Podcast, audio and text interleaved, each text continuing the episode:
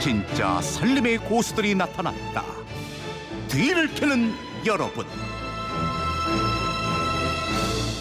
매주 금요일 살림 고수들의 알뜰살뜰 생활 정보를 알아보는 시간입니다. 뒤를 캐는 여러분, 뒤를 캐는 여자 곽지연 리포터와 함께합니다. 어서 오세요. 네, 안녕하세요. 네, 추석 앞두고 전국의 부엌 정말 바쁠. 때인데 맞아요. 특히 제사상 뭐 각종 상 차림에 생선 많이 올라가잖아요. 네. 이번 차례상에도 마찬가지고 생선 관련한 비법들 많이 도착해 있죠. 그렇습니다. 휴대폰 뒷번호 5372님이 주신 비법인데요. 찜기에 생선을 찔 때 여러 겹으로 겹쳐놓게 되면 서로 달라붙게 되잖아요.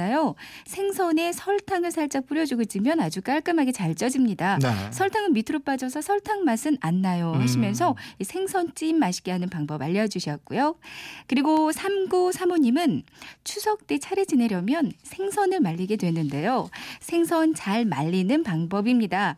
생선에다가 참기름을 조금 발라서 말리면 파리가 오지 않습니다 하셨거든요. 어, 예. 그 파리가 발에 기름이 묻으면 몸을 제대로 움직일 수가 없어서 음. 기름 있는 곳으로는 오지 않는데요. 그러니까 아주 위생적으로 생선 말릴 수 있는 비법인 것 같아요. 그렇군요. 네. 그리고 또 명절에 생선 많이 굽다 보면 집안 가득 저 비린내잖아요. 그쵸. 이 냄새 잡는 좋은 방법도 또 올라와 있다고요. 네, 미니로 강명숙 님이 생선을 구울 때 냄새가 온 집안에 퍼지는데 이럴 때 방법이 있습니다. 생선 굽고 난 프라이팬에 진간장을 한 방울 떨어뜨려 태우면 이 향기 좋은 냄새가 퍼지고 비린내는 싹 없어집니다 하셨거든요. 음, 그렇군요. 그 생선 비린내 없애는 데는 정말 이 방법이 좋은 것 같아요. 생선 구울 때 진간장 한 방울 진간장. 이거 기억하시면 좋겠고요. 네. 다음 비법은요? 네.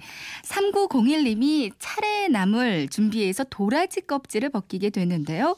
도라지는 껍질 벗겨놓고 바로 쓰지 않으면 바로 상해버려요. 음. 나중에도 잘 쓰는 방법은 도라지 껍질을 벗기고 찜솥에 살짝 쪄서 냉동실에 넣는 겁니다. 그럼 몇 개월 후에도 새로 산 도라지 같아서 아주 좋아요.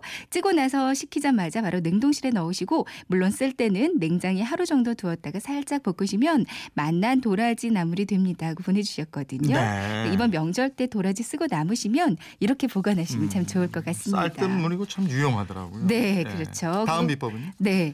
아, 고사리 볶을 때는 쌀뜨물로 볶으시면 부드럽고 맛이 좋아요 하고 음. 8576님도 보내주셨고요. 네. 그리고 아, 추석 때는 아무래도 식사를 좀 든든하게 하고 나서 후식으로 식혜 한 잔씩 드시잖아요. 아 시원하니 좋죠. 그렇죠. 네. 근데 청취자 9765님이 이거 관련해서 비법을 보내주셨습니다. 음. 식혜 만들 때 엿기름 어렵게 짜지 말고 저를 한번 따라해 보 세요 하셨거든요. 네, 이거 저 집에서 식혜 만들면 시간 오래 걸리던데 그쵸. 어떤 간편한 방법이 있는지 이번에 전화로 한번 연결해 보죠. 네. 안녕하세요. 안녕하세요. 안녕하세요. 예, 반갑습니다. 네.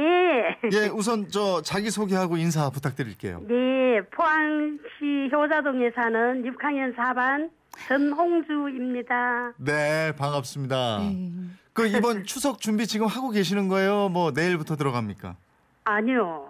미리 열흘 전부터 준비 계속 하고 있거든요. 아, 열흘 전부터 준비를 해요? 예, 아니, 종갓집입니까? 종갓집입니다. 야, 그러면은 몇 인분을 준비하시는 거예요? 한 20인분. 20인.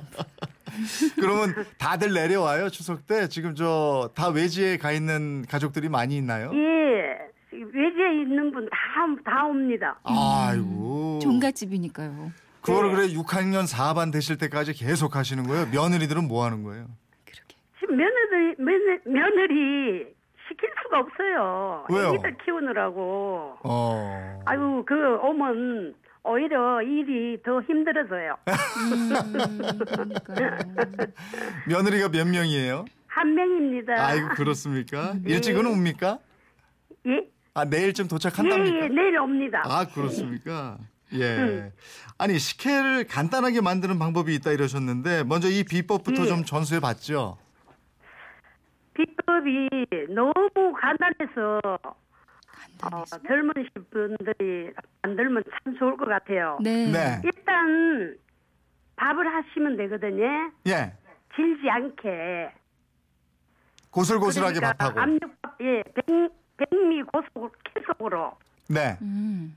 밥을 해서 밥이 다 되면 삼배 주머니에다 예. 어, 엿기름을 한 저 주머니에다 넣습니다. 저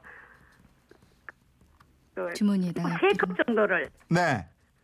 예, 넣어가지고 어, 입구를 꽉 묶어가지고 바로 그 밥 다 된 밥에다 밥솥에다 넣고 네. 물을 넣, 물을 붓습니다. 물 음. 생수를 음. 생수를 부어서 그냥 덮어 두시면 돼요. 네. 아무것도 저 불릴 필요도 없고 엿기름을 문질러 걸러줄 필요도 없고 네. 그대로 그 삼배 주머니만 넣어서 4시간 내지 5시간 기다리시면 네. 나중 되면 뜹니다. 밥알이. 네. 밥알이 떨면 큰 냄비에 옮겨 담아서 에, 기호에 맞게 설탕을 넣고 한 15분 정도 끓이고 네. 그다음 거품을 계속 걷어내시고 그래서 식혀서 김치 냉장고에 두면 한 5일 6일은 괜찮아요. 아직 쉬지 않고 예. 맛이 있어요. 네. 근데 이렇게 하면은 좀 그 식혜 물이 탁해지지 않나요? 안 탁해져요. 탁해지지 않아요? 예, 안 타게 돼요. 네. 아, 탁해지지 그러니까 않아요. 밥을 백미쾌속으로 해서 그러니까 예. 따로 엿기름을 걸러내지 않고 여기 안에 그대로. 삼배 주머니를 예. 넣는 거죠. 아예 예, 안에다가요. 예, 예. 아, 그렇군요. 이런 비법이 있었군요. 굉장히 쉬워요. 그러게요. 네. 이렇게 하면 훨씬 간편할 것 같아요. 알겠습니다. 오늘 기왕에 저 종갓집 종부께서 전화로 연결이 되셨으니까 네. 전국의 우리 청취자분들께 추석 인사 한마디 좀 해주시죠. 여보세요? 네, 님들 너무 예. 예, 예. 종합집 매너님들 힘내시고요. 그렇게 스트레스 받지 않았으면 좋겠어요.